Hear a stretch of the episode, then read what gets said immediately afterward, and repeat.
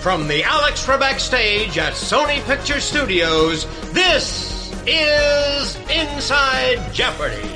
Hello and welcome back to Inside Jeopardy, your exclusive and official podcast destination for all things happening in the world of Jeopardy! I'm Sarah Foss, and I am joined once again by Buzzy Cohen. Sarah, thanks for having me, and Jeopardy fans, thanks for having me. We're so happy to have you back. Well, you know, I have a little bit of a surprise for you, Sarah, because as you know, I am among the most online of the Jeopardy community. And last week, our friend Lily, one eclectic mom on Twitter, pointed out that the Tournament of Champions Day One is going to be on Halloween. This is correct. And she threw out a challenge for. I love this challenge. She threw out a challenge for the fans to dress up as their favorite Jeopardy champion. Now, I want to take it one step further. And you're here. This is an Inside Jeopardy exclusive. Sarah's looking at me with fear because she doesn't know what I'm about to do. I do not. I want everyone to dress up in their favorite Jeopardy themed Halloween costume while they're watching that first night of the TOC. Post a picture, hashtag deathly double and a committee selected by me will choose who had the best Jeopardy themed Halloween costume and get an exclusive, very special Jeopardy prize, one of a kind, a photograph of Ken Jennings signed by Buzzy Cohen. Wow. Very, very rare. Priceless. Now, obviously, you can dress up as a contestant you know, some of your favorite contestants from this TOC. You could dress up as your favorite host or your favorite member of the Clue crew, but get creative. Maybe you're, uh, I think Michael might dress up as rock and roll Johnny Gilbert, Ah. right? Maybe a sexy daily double. Wow, the ideas are flowing. Okay, I don't what do you know- got? What do you got, Sarah? Okay, so far what I have is so back in the early Clue Crew days, we would actually dress up like famous characters. We would wear costumes. Oh my God. One of my favorites was I was full Marie Antoinette. So I'm thinking little throwback. So- Sarah Foss as Marie Antoinette. So I would dress up as Sarah Foss as Marie Antoinette. Exactly. that that's like when you when you dress up as a dog wearing a bumblebee costume. It's like two layers. I love that. Yeah. I love that. I love a twist. Plus, if you have a Marie Antoinette costume, you can just do hashtag deathly double, and you're all of a sudden Sarah Foss as Marie Antoinette. And then I can take it one step further and I can be Buzzy Cohen in the salmon suit from the Tournament of Champions 2017. Yes. yes. How about a dog, an Alex Trebark out there, maybe? Oh, Yeah. woof what do you woof. think? I don't know. There's a lot of stuff out there. I'm going to dress up as Mitch, the sound guy.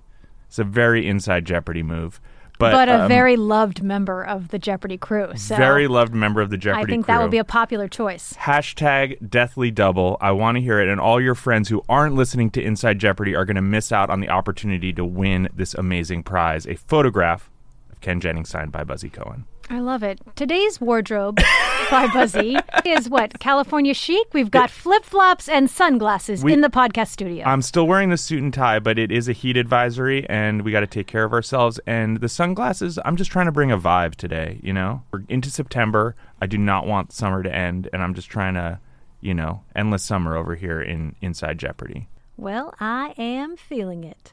Looking ahead to today's episode, a few months back, I had the chance to speak with our iconic Jeopardy announcer, Johnny Gilbert. He reflected on his career highlights, his early days as a singer, his time spent traveling and performing in the U.S. Army, and some of the many shows he worked on before becoming our legendary voice of Jeopardy. So, we're going to share that interview a little later in today's episode. But before we do, as always, we've got your game recaps. What a great week of shows this was. We had four Mattea Roach games. I'm a huge fan, and that Monday show shows exactly why they are such a strong player. In the lead, going into final without hitting a daily double. That is not easy to do. And Katie hit a big daily double, $7,000. So she made it close, but Mattea pulled off the victory in that game. Ken even joked to Mattea, you know, first off, you paid off student debt. Eight wins later, well, maybe you've paid off grad school. Yeah. And speaking of incredible games, Tuesday was just as close. Michael Davies exclaimed after this show, one of the best shows we've produced this season. Great Michael Peterson Davies impersonation. I try. Uh, love a BA in botany. How about that chicken or the egg category? Mattea rang in and said, What is the egg, Egg McMuffin, yeah. And then we got the correct response, which was the chicken nugget. And then Ken made the great joke. In this case, the chicken did come before the egg. Was it a great joke? It was a joke. I don't know if it was a great joke. I Love a Ken joke. I I laughed out loud. I also, for what it's worth, my guess in that moment, Egg McMuffin. I was right there with Mattea. It's Yeah. a generational thing. That final was incredibly close. Ben bet it all and matched Mattea's score, and Mattea had to come up with the correct response. Yeah, they didn't play for a tie. Mattea bet one dollar to ensure that if they were correct, Mattea would be the champion. and onward and upward Mattea went. Wednesday game we get to see one of our second chancers, Renee Russell. This was another incredibly close and stressful game for Mattea. Yeah, back to back stressful games. I loved in this game that, you know, Mattea had won enough that Ken started making comparisons. Are they Schneider esque or Amodiovian? And Mattea ended the Jeopardy round with a big lead, but Renee fought back. And what happens in these kinds of games where you have a very strong opponent, that's when you get the high scores because you have to put up big numbers. And this ended up being Mattea's single game highest winnings with $42,001. Yes, what a game. Moving on to Thursday, another great game for Matea. Now at, you know, a mere $460,000 in change, 19 day winnings. They're coming in strong for game 20. This was a great game to cap off our Mattea rerun because you see what a dominant player Mattea can be and how good Mattea is at Final Jeopardy. And that is so important.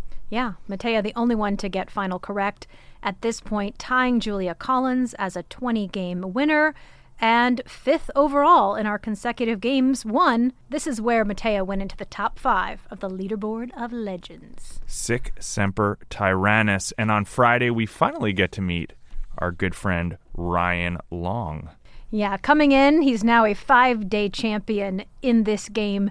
This was his game six, but at the end of game five, probably one of my favorite moments of the season, where he pulled out the necklace that his eight year old son had made for him.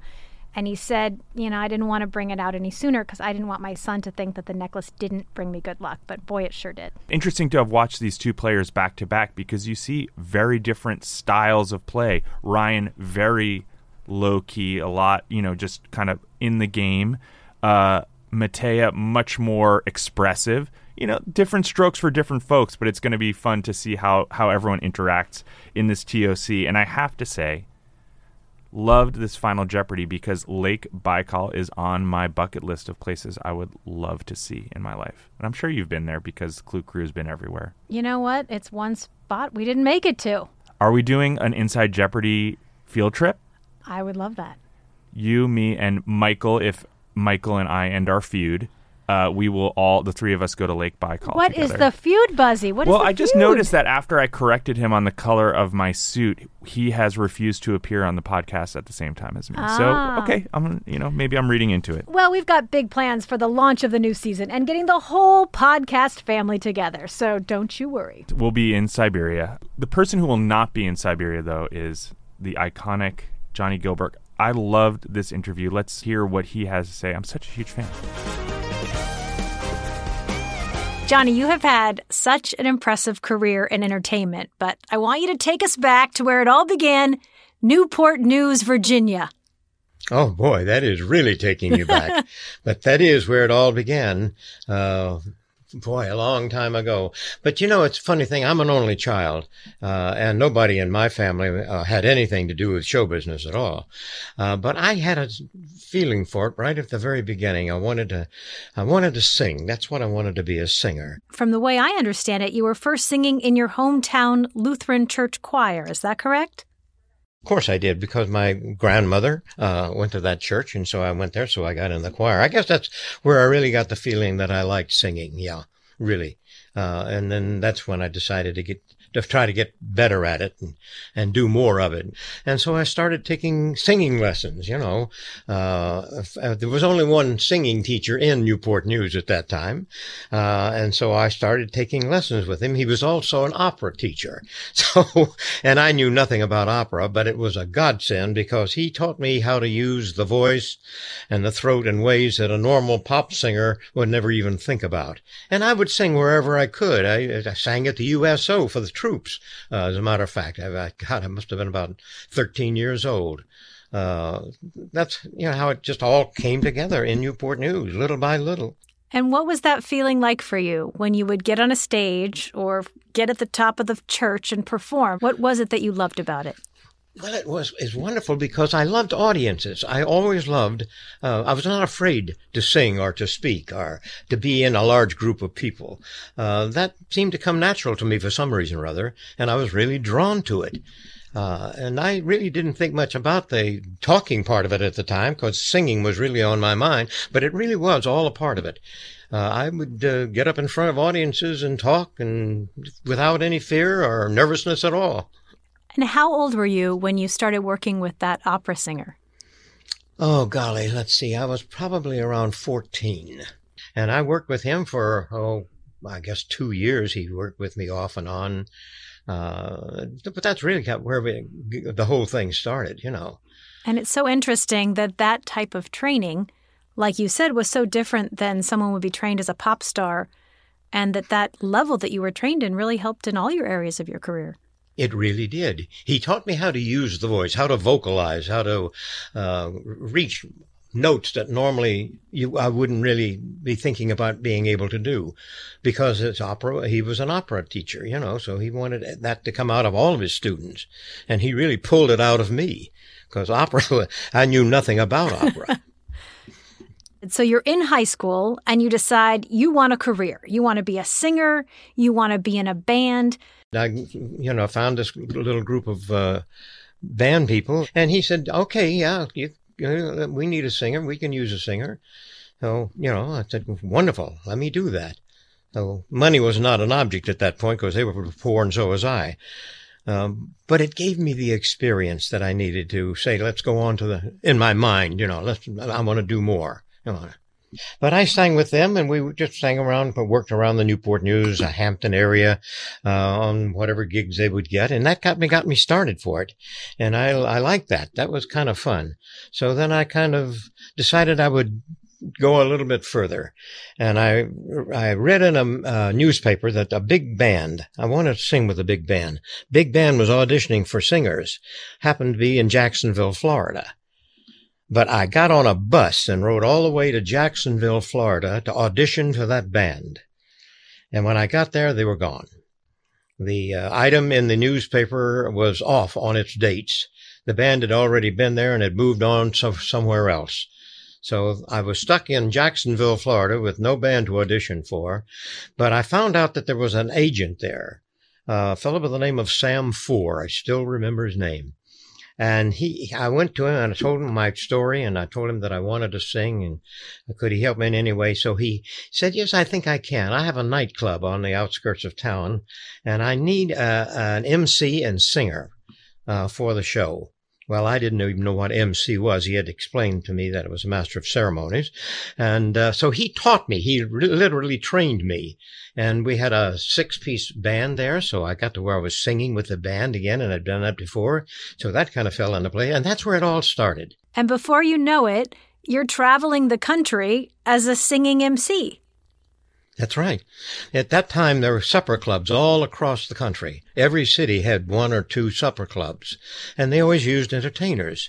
So there was kind of a, a, network of agents. They would work one area and they would be in contact with agents from another area. So you could go from one place to the next if you did well in one, you do, the agent says, yeah, you did a good job here. You might like him. So they would hire me and I would go into the next city. No, I was just singing. Yeah. And emceeing came naturally to me. And then I tried to expand on it and I started doing impressions. I could do some impressions fairly well. So I built that into my act and the audiences loved it. I used to do uh, Mario Lanza, the end of uh, one of his songs where he hits the high note at the end, and I built that into the act where I, and I said, get up to the last note, and then I'd say, and then he would hit that high B flat up there. and then I said, well, let me try it. And then I would go ahead and do it. You know, that kind of stuff. So your career is really kind of taking off as a singer and an MC. And then here it is, the early 50s, and you're drafted into the Army. Right. I was drafted into the Army. Uh, they came in, as a matter of fact, I was working at a club in Nashville, Tennessee, when the boys came and said, You are going into the Army. You know, you had to sign up for it when you were 18. But once you did that, you know, you, you didn't think that much more about it. And it wasn't a big deal. So I, uh, and I was working in a good club too. I really liked where I was, and they had big signs out in front Johnny Gilbert here, you know, that kind of a thing. So I was in my little heaven, you know. But so when they told me that I was being drafted, that was a shock. And it became more of a shock as I got out of my my nightclub world and our dinner club world and into the world of carrying a gun and digging around in trenches and they take your name away and give you a number. And that becomes your name and everything. US 53097 003. You never forget it. Did you head straight into basic training then? Yeah. Yeah, right into basic training in Baltimore, outside of Baltimore, Maryland. And I, while I was in training, uh, they were wanting to put some shows together, and I told them that I was a singer, an MC, so they put me in, uh, they built a show with me and other entertainers that were also drafted. And we did USO shows while I was doing basic training. As a matter of fact, that's how I got there because the cap, my captain during basic training loved the shows that we did. He thought I did a good job. He said, John, I don't think you, I think you should be in the entertainment area. Uh, let me uh, let me see if I can arrange that. So he did. He arranged an appointment for me, and I went from there to Washington D.C. to the Pentagon to talk to a major. Told him my captain had sent me there to see him, what I did, and so forth, and he arranged for me to go to the uh, entertainment school in Fort uh, in Indianapolis, Indiana, and uh, I was there for eight weeks, and then then I was do, like everybody else, to be shipped out. But because I was in the entertainment unit, when I was shipped out, I was shipped out. The Korean War was going on then. But we also had people in Germany, so they shipped me to Germany, which was another lucky break. And I was there, I guess, about four weeks when they called me up and they said, We're doing this show and we're getting entertainers together to do it. And we're having different people uh, come from all the different branches of the service uh, and audition for different parts. And, the, and I didn't know the writers at that time. There was two writers. One wrote lyrics, and the other wrote the book, and um, and the music rather. And um, I met them and talked with them, and they said they wanted me to try out for the lead in it which was a shock to me, and I still didn't know how big it was. Well, it ended up we had, uh, gosh, we had about twenty some people in this cast altogether. It was the story of Marco Polo, the story of Marco Polo. We traveled uh, and we performed mainly in theaters, you know, wherever the theaters were in the different towns and so forth. And then on bases, army bases, navy bases, wherever they were located around in Germany. So obviously the the Army and Navy bases were all extremely enthusiastic. They were all GIs and any kind of entertainment they were happy about. And it was a good show. We had good music in it. The writers did a good job of creating the show. Uh, and then we would, perform, we would perform for the German audiences. And while a lot of them weren't sure of what the language meant or anything like that, they liked the music. So it was well received. And that's why it lasted as long as it did. It must have been so rewarding, though, to be a part of something positive. Well, that's what a lot of the, uh, you know, a lot of the, uh, the Army brass and Navy brass came to the show. Uh, different uh, generals and people like that, and they would come backstage after the show and tell us how much uh, we en- they enjoyed it. But more than that, what a good thing it was for us to have this show traveling around uh, uh, Europe. So we knew that the people really liked it because it was not a it was an up happy musical you know it was yeah. all music and it was a happy show with a happy ending everything was all built that way and it was it received that way so yes i think it did probably lift a lot of spirits Wow. So you go from Nashville, Tennessee, singing and emceeing, and months later, you're in Germany and you're starring in a traveling performance for the service. So all of a sudden, this horrible thoughts of being on the front line with a gun never entered my mind. As a matter of fact, they give you a, an interesting side point. You know, when you're, when you go into the service, at that point anyway, they issue you a gun. You have a rifle. And that's your rifle. Wherever you go, you have that rifle is with you. And when I got into the entertainment thing, I had turned in my rifle. You know, gave it to them. I didn't turn it. I gave it to them because I didn't carry it around with me. I never thought any more about it until it was time for me to come back from Germany. And I was told then that I had produced the rifle. And I had no idea. This was a year and a half later. I finally was able to track it down through my base camp, and it was in a storage area in Munich, Germany. And I got the rifle back. I tell you, when I look back on this, the good Lord was sitting on my shoulder. Somebody was to get me through all of that. So, how did your time in the service then end up coming to a close? Well, I was up, you know, you have two years, and when you're up for two years, you can re up on your own or you can leave the service. And at that point, uh, Xanadu had been running for quite some time and it was ending. And so I, there was no reason for me to stay in the service because I, I, wanted to get back into civilian life. I wanted to get back into clubs and to performing, singing, uh, on my own as I had done before because I had been a success at it in my own status at any rate. So I was looking for that and uh, looking forward to it. So I went back into entertaining again. I entertained all around, including New Orleans. Uh, and uh, WDSU is a station in New Orleans, and I uh, got booked on that as a singer, and I loved that. I thought that was sensational. You like you know, television? Oh my God, did I like it!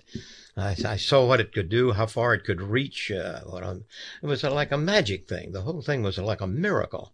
So at this point, you're you're ready for the big city. You decide I'm going to head to New York City you find an agent, you get signed with William Morris Agency, and you receive your first job on national television. Tell me about that. Yep. They sent me up to uh, be interviewed, audition really, interviewed for the job uh, of a, a, show that was going to replace a, a, one of the hit shows on NBC.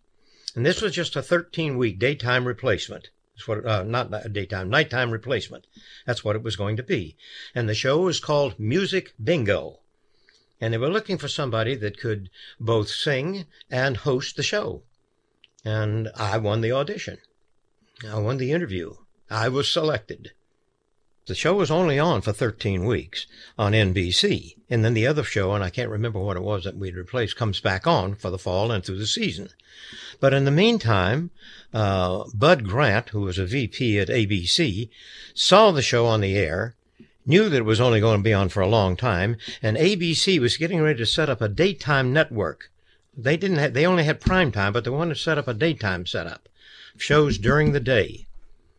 And one of them was a show that, uh, one of them was a, a half hour game show that they wanted. And they liked Music Bingo. So they went to the producer of the program, a fellow named of Harry Salter, and uh, tell him, told him that uh, they would be interested in it for daytime. So he sold it to them, got it on the air, and we went on the air on ABC. As soon as we finished NBC, about two weeks later, we were on the air on ABC daytime. Who would have thought there would be a show that would combine singing and hosting? Music bingo, there couldn't have been a better job for you. Absolutely. I, I can't tell you, uh, just, it's uh, almost amazing. Just almost amazing. I, I love the show, and people would, uh, uh, the contestant would come on stage and we'd play parts of a song. It was really a takeoff on Name That Tune. Harry just made a daytime version of it, called it Music Bingo, is what he did. And the first one that hit their button, if they could name the tune, they would get B-I-N-G-O or pick out a letter to put on the board. The first one that got bingo won. Just as simple as that. And people at home liked it, so they did a home game. At the end of the show, we did a home game for the folks just at home. And that got a tremendous response. So it was, you know, it couldn't have been better for me, really. And the irony of it all, the irony of it all is that my wife's mother used to play the home game of bingo. Is that weird? Long before she knew her daughter was going to be married to Johnny Gilbert himself. she was still in Tennessee, and I was in New York doing this show. Had no idea. But uh, ironic, I guess. I don't know. Yeah. And because of Music Bingo, your music and your albums, you know, your music became popular. You actually were releasing and recording albums and singles, right? Yeah, cut two albums, cut two different albums based on Music Bingo. And they did quite well. I mean, not smash hits, but they did quite well from the viewer's standpoint. So that kind of solidified me as a, a host singer, I guess, down the line. What brought Music Bingo to an end?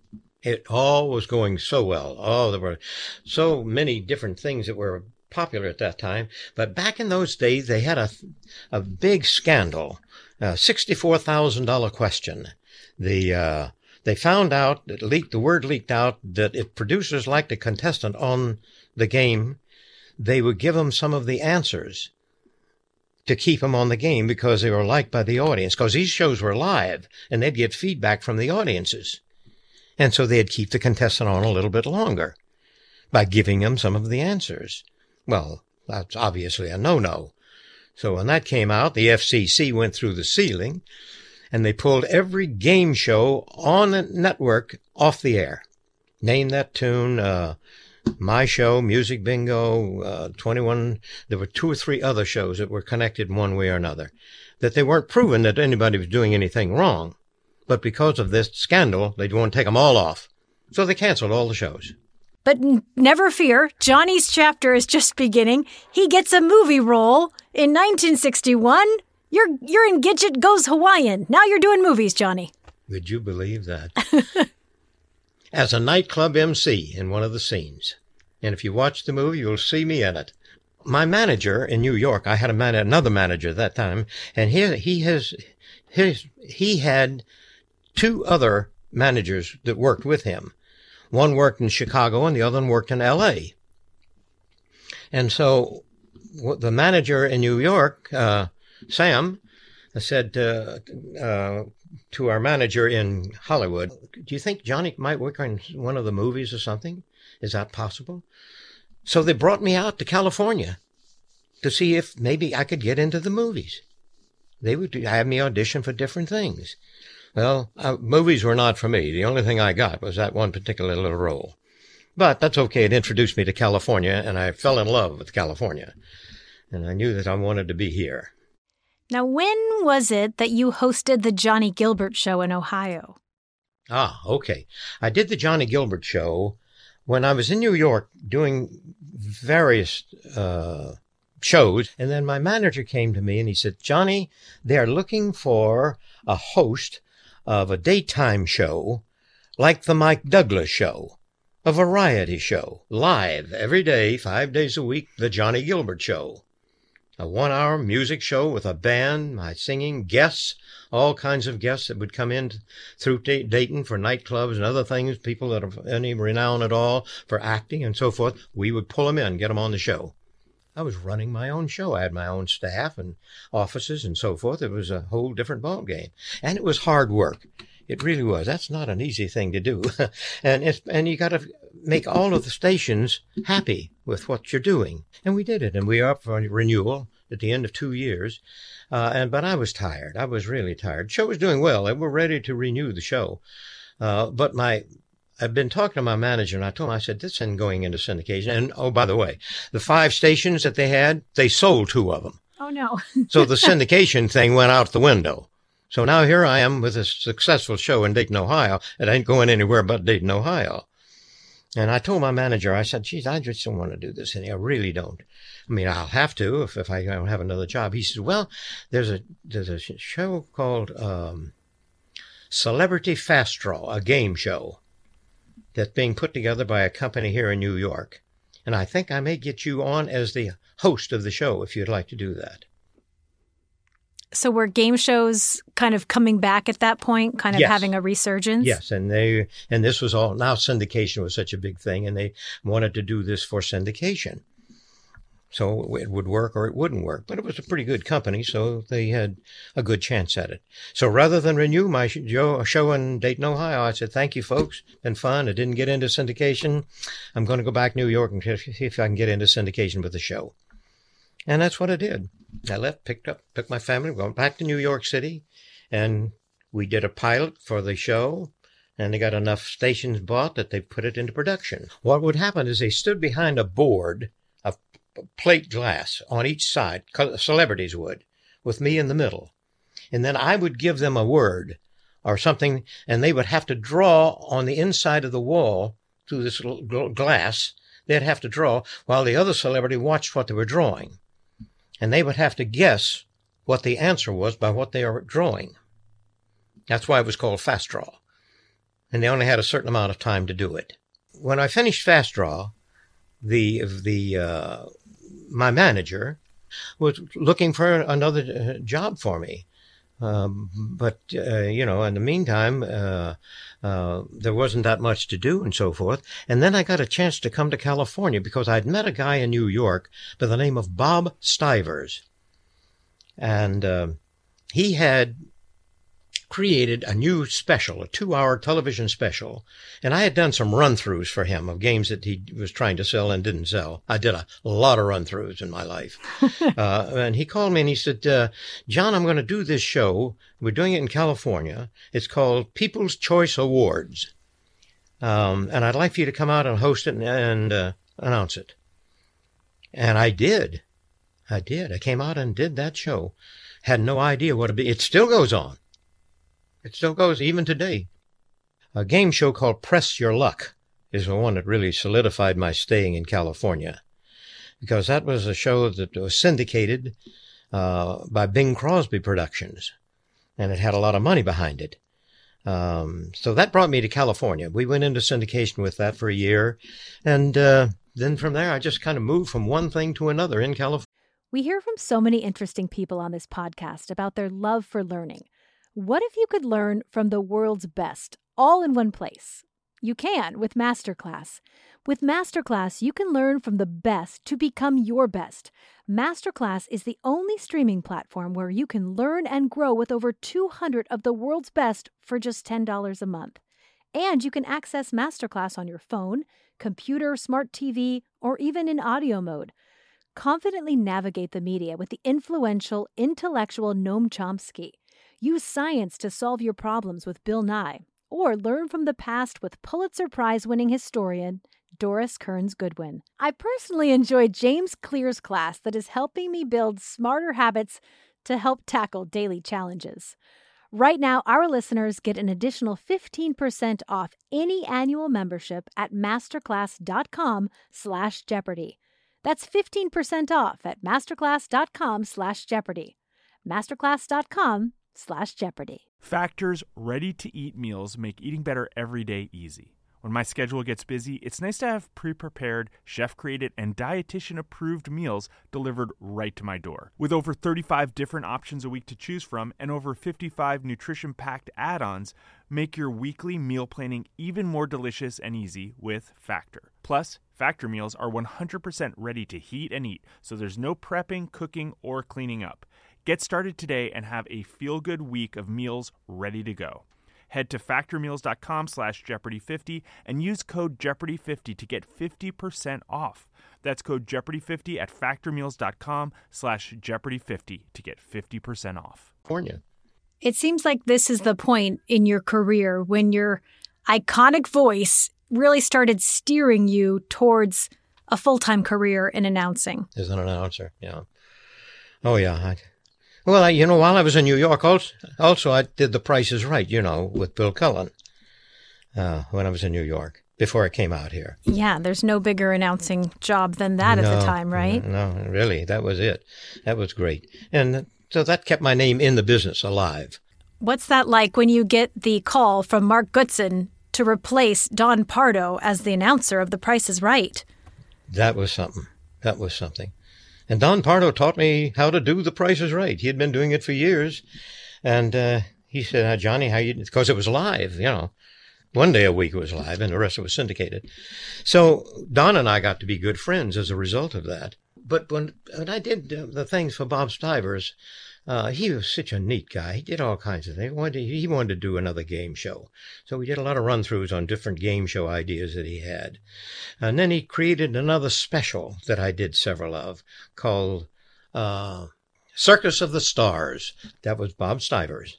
Same guy that did People's Choice Awards. We went up to Las Vegas and did that show, uh, up right at the uh, um, Caesars. And we'd bring all the celebrities, and these were big celebrities. If you remember the show, we had big names on there. And they would do all kinds of strange things, you know, aerial acts and so forth like that. Things they never did before to get on this show because it was so highly rated. And that was quite an experience. It really was. You also got to be the announcer and the audience host for Dinah. And I know you've talked about Dinah Shore being one of your favorite people. There should be more people like Dinah. There should be more people like Dinah. She loved everybody. She really did. And she was able to show it, both off stage and on stage and backstage. She cared about everybody and everything. And it was a, you know, I was with her for 10 years. What, was eight, eight or 10 years. The audiences, re- they loved her as a person, not as an entertainer. You know, she would sing on the show, of course, but that wasn't the big thing. The big thing, I think, was how she met and mingled with the biggest stars in the business. And she could get the biggest stars in the business on that show. Whoever was really hot at the time, they got on the Dinah show. And I think that her ability to deal with them like folks next door type thing, you know, on the air. And here she's talking to the biggest names in the business at the time. I think that's what endeared her for so long to the audiences. What was it like for you to be on that set with the biggest celebrities of the time and just, you know, in one of the places to be at that time? Seventh heaven. Really? Seventh heaven. You walked out on stage and you see people, my God, look over there, such and such, or this is such and such. The biggest names, you know. And uh, they're trying to remember how to do this or that, or, you know, how they, how do they want to be introduced. I used to go over and talk to some of them, ask them if they had any particular thing that they liked, because I could change my introductions to them when I introduced them on stage a little bit. And if there was anything particular that they would like to have brought into it, if I could do it, I would. And I think that worked out very well.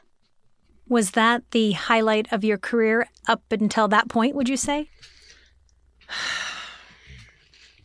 Well, it certainly was one of them. There's no doubt about that. Uh, I don't know, honey. I have so many highlights over the years in my career that I don't know which one is better. And because each one was unto itself a, a, special thing, you know, it was it was a special thing.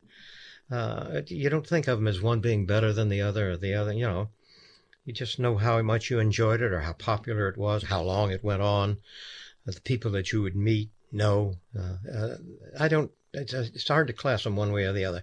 I did the $25,000 pyramid for uh, many years uh, with Bob Stewart, who created that. He also created The Price is Right, by the way. Uh, and he created a $25,000 pyramid. And we did a lot of shows, different types of shows together that he was always building new shows, creating new shows because he liked to do that. Uh, and once again, you meet a lot of people on that show. You, you just you're around them all the time. Uh, it's it's a pleasure. It's not work. God, it's anything but work. You know, and the audiences come in. They're eager to be entertained. They love the show. That's why they're there. I mean, you know, you're ahead already. At this point in your career, you're thinking, I made the right choice. oh, I think all and everything that I did, I did at the right time for the right purpose. I don't think there's anything that I can think of that stands out as a mistake.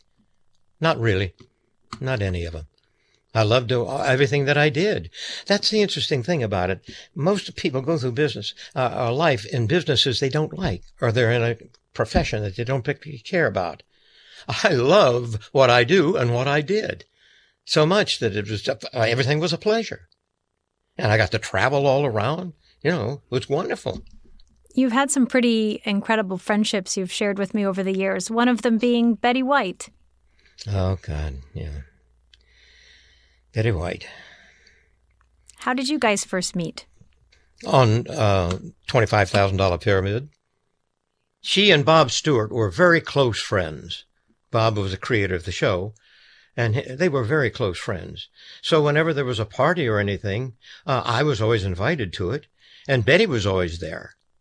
And we got to be really good friends. And then for my 60th birthday, Sherry set up a surprise party on a yacht, one of the big um, uh, yachts here in the um, basin that you can rent in the marina. Well, she set up a surprise, and I didn't know about it. And all these people showed up, uh, Wink Martindale, all of the guys that I'd worked with for so long over at different shows and things like that. That uh, and Betty was there, and it, what a wonderful pleasure to just to see all of them as a surprise. You, you cry, you can't help it, you know. And Betty and I, uh, we'd had a couple of drinks and we were dancing together to the band, to, to, to the DJ on the boat. It just those are wonderful memories, you know and the parties that I would go to. Bob Stewart always had Christmas parties, and uh, sometimes even during the summer he would have a party. And uh, Betty would be among the group all the time. So, you know, you just and she was she was everything they say she was, and and more. Absolutely. One of the shows that was kind of a departure from your usual show, Supermarket Sweep. Well, it was a game show. It was a game show. It really was. Uh, and, you know, I've done a ton of them over the years, as we know.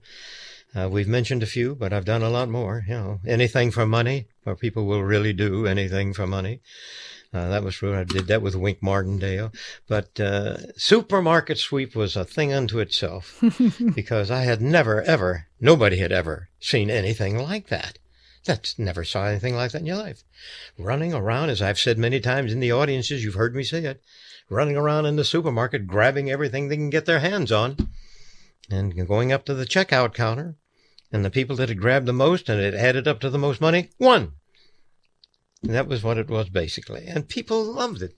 I mean, you've announced for award shows, game shows, cartoons, sitcoms, theme park attractions, you name it. Mm-hmm. We've heard your voice yep. somewhere. Somewhere, yeah. And probably will for many years on after I'm gone. You'll still hear my voice because they're on shows, and as long as there's syndication, they'll get them out and run them again. You know, for a person who's had a career that has had so many different twists and turns and so many things you've been a part of, I have to think that the biggest chapter certainly lands at Jeopardy and that call you received back in 1984 to be a part of what would become such an iconic role for you. Who had any idea? We had no idea.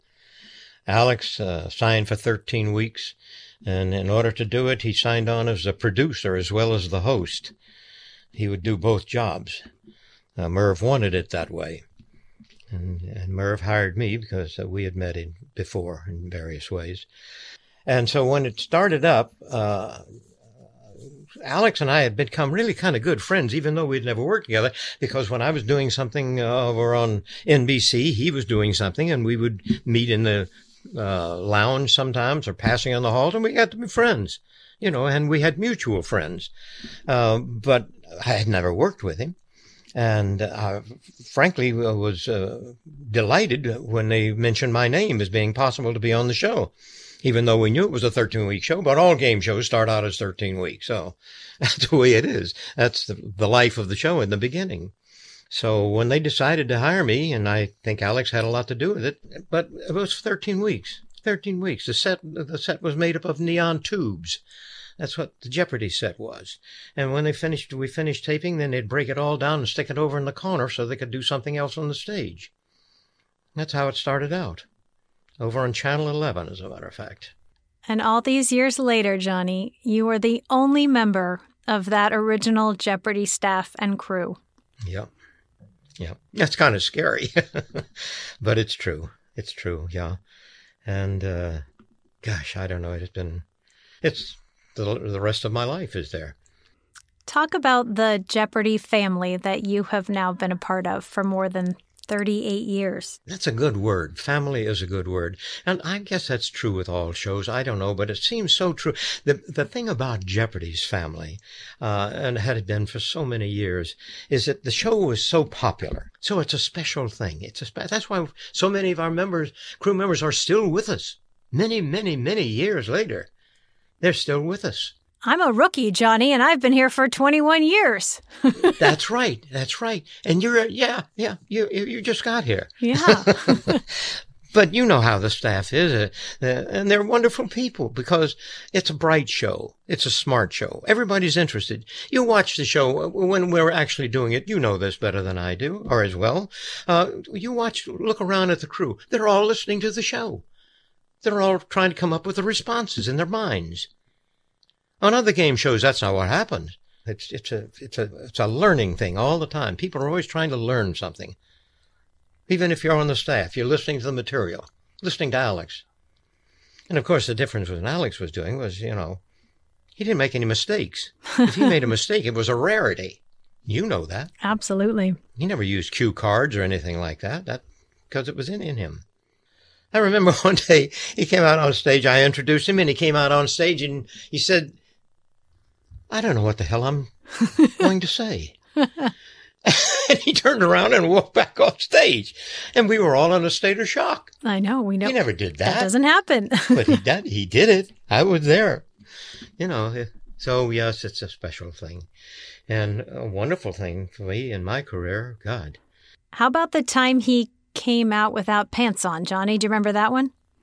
Oh, I remember it well. Yeah, it was about the second day, uh, second or third day of the game, I think. And he, we used to, he sat backstage, you know that, in front of his dressing room in those chairs. Yep.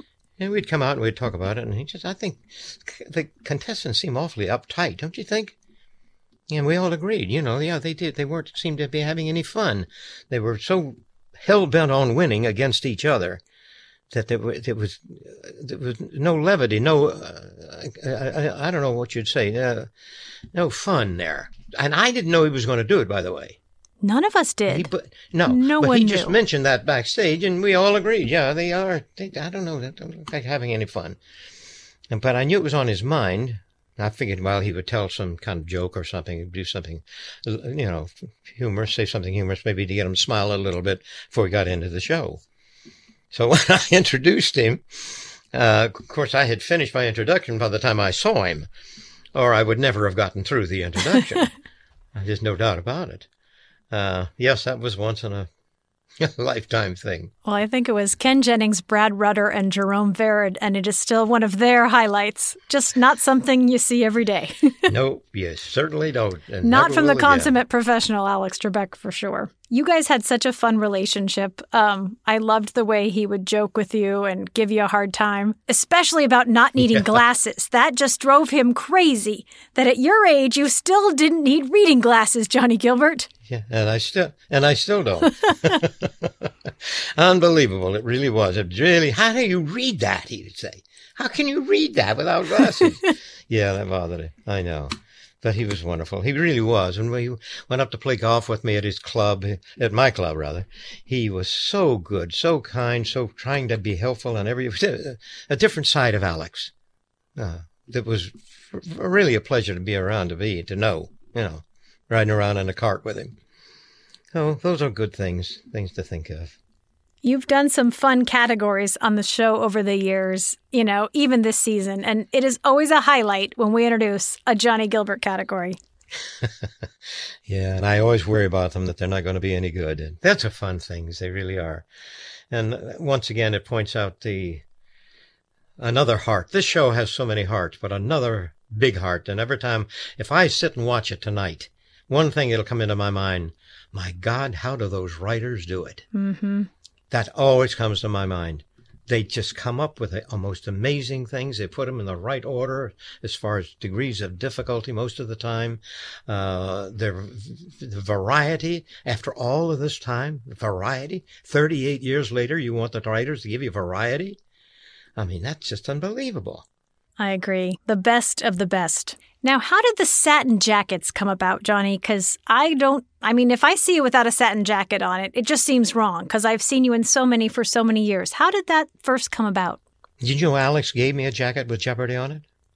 For, I don't know, it was Christmas or what it was, many, many years ago. And I wore it on the show. Had Jeopardy. I thought that was good. I'm the announcer. I want to see who I am, what I'm doing. And everybody loved it. They said, God, that's great. Where'd you get that jacket? Everybody wanted to buy a jacket. Where'd you get that jacket? Where you can buy? Where can you buy one of those? So then I had a bunch of them made up, different colors and different things over the years. Well, I never knew. See, I'm learning things today too, Johnny. Some of the simplest things start, some of the best things start out the simplest ways. I don't think Alex had any thought of me actually wearing the show during all the shows, wearing the jacket during all the shows. I don't think they had that in mind at all. Talking about accomplishments, along the lines, you get a Guinness World Record for the longest career as a game show announcer on a single show. That's correct. And the interesting thing about it is I break my record every time the show goes on the air again. As a matter of fact, you know, Alex won it, of course, for his hosting. Yeah. Before I won mine. And he said one day to me, he says, I wonder when they're going to update these things. because, you know, they've, they set it for the dates that, that, that it happened then. Yeah. And since then, he kept on hosting and I kept on announcing. So he just kept breaking the record every day. You know, so often contestants say, when they hear Johnny Gilbert say their name, what a moment that is for them. It's like the culmination of their dream to hear your voice announce their name. What does it mean to you to know that that's the impact you have on people's lives just by saying their name? I don't know. It's uh, uh, to me, I'm in trying to get it right. As you know, you help me with that all the time. Uh, but for them, I guess for the voice that has introduced so many people, so many famous winners, if you will. Mm-hmm. Uh, it is something to have your name be introduced. I guess that's what it is. Yeah, well, it, it means a lot to them. It's pretty incredible to see their face the first time they hear you say their name. I, it, it never gets old, Johnny. No, I guess it doesn't. I get it. Thank God. That's good for that. That's good. The ma- email I get expresses that too. They just wonderful letters I get from people, you know. And when back back when Alex was answering them, you know, sometimes it would be to Alex, and then also would you ask Johnny? Said so. Alex would sign off of whatever he wanted to, and then send it over to me uh, with a note. Uh, Johnny, answer this, would you? Why do you think that Jeopardy has been so successful for all these years? What's what's the secret? Oh, that's a big question, isn't it? You can say all of the normal things, you know. It's a good show. It's well constructed. Merv Griffin did an incredible job of putting it together and, the history of even how it came together, to putting it, the material in the form of a question, you know, uh, you, where you answer in the form of a question, you know, things like that, just how it all kind of fell into place. But I think it's, I think it's popular because people, some people want to see really bright people. They want to see people that know things. They want to see how they react, what they do, and so forth. And the other thing is they want to see how much they know how much they can remember sitting at home. When a contestant misses, he said, I know that. I know that. Yeah, it's a personal thing for people that watch it. How much can I guess? How much can I get right? I think that has a lot to do with it. Yeah. And as I said, Alex's wonderful pre- presence has made it all so smooth to roll along with. Is there anything I haven't asked Johnny that you wanted to share or talk about or anything I left off? Well, you've covered it pretty good, Sarah. Very good, as a matter of fact. You reminded me of certain places that I'd even forgotten about over the years, and it's good to have those back again. Uh, no, I think that the one thing that I am humbled by is that I meet people that find out who I am. Not that I tell them, but they find out some other way, or the fan mail comes in. And they say how much I've helped them, how much I've helped them in their lives. Thank you, Johnny. And I don't know what I did. I just was Johnny. I just did the announcing. I, I talked to the people. Uh, but, you know, people were in the audience and I get letters from them after they've gone back home about how much, uh, I helped them in their life. And I don't know how I did that. I'm glad they think that and I'm glad they feel that way about it. Uh, but I, I, I really don't know how. God gave me a, a strong throat and the ability to use it. Um, can't ask for more than that. Well, and the rest of us have just been lucky that you've shared it with us all these years. Thank you, Sarah. Sarah, thank you so much for sharing that interview. Johnny Gilbert is a Jeopardy legend, a game show legend, really an icon. Love hearing from him. Yeah, knowing him all these years, but then getting a chance to really hear those stories that he doesn't often share because it's just it's just part of his story to him and to us. They're like these wonderful little nuggets of a well lived life and an incredible career. All right, Buzzy. Well, moving on now, it's time for viewer questions, one of our favorite parts of the show. John asks, I have two questions about daily doubles. First, are they assigned to specific clues at the time they're written, or are they randomly assigned to clues within a given game board? And second, is it accurate to say that a daily double on a $1,600 clue will be more difficult than a daily double on an $800 clue? If so, this would seem to impact wagering strategy. Great questions, John. First off, they are not randomly assigned. The writers do select them during their preparation meetings, but sometimes Billy and Michele will mark a clue a daily double when they're first going over a category. You know, when they see a clue that they think makes just a great daily double. They mentioned this when they joined us on the podcast that a good daily double is more of a, a figure it out clue, a two step thought process clue, not just you know it or you don't. And yes, in terms of difficulty, a $1,600 daily double will be tougher than an $800 one. So, wagering strategy always comes into play. Exactly. And this is one of the reasons that as players, we often say people under bet on a daily double because you have a lot more information both about the difficulty of the category, what's been asked, and where it is on the board. Okay. Doug asks, what happens if during a tiebreaker the first contestant to ring in is incorrect? Does that automatically mean the other contestant wins the game, or do they also get a chance to ring in? What happens if both contestants guess incorrectly? Is there a new tiebreaker clue? Another great question, Doug. So basically, what happens is if a contestant in a tiebreaker rings in, they're incorrect, we re enable the board and the other contestant has a chance to ring in. If they don't respond at all or ring in and respond incorrectly, we move on to another clue. And we just keep doing this until a contestant responds with the correct response.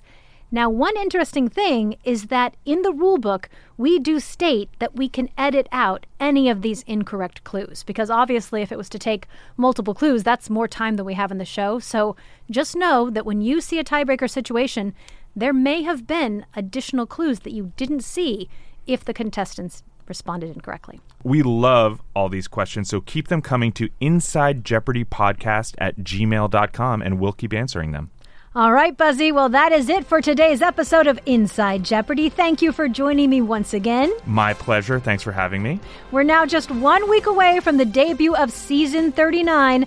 And in our next episode, Michael and I will be revealing all the details about the upcoming Celebrity Jeopardy in prime time, including the brand new format. We're actually taping the first episodes this Sunday, so we'll have lots to report come Monday. As always, please make sure you subscribe to the podcast, rate us, leave us a comment, share across social, and follow us on at Jeopardy on Twitter, on Instagram, on Facebook, and on YouTube. See you next week.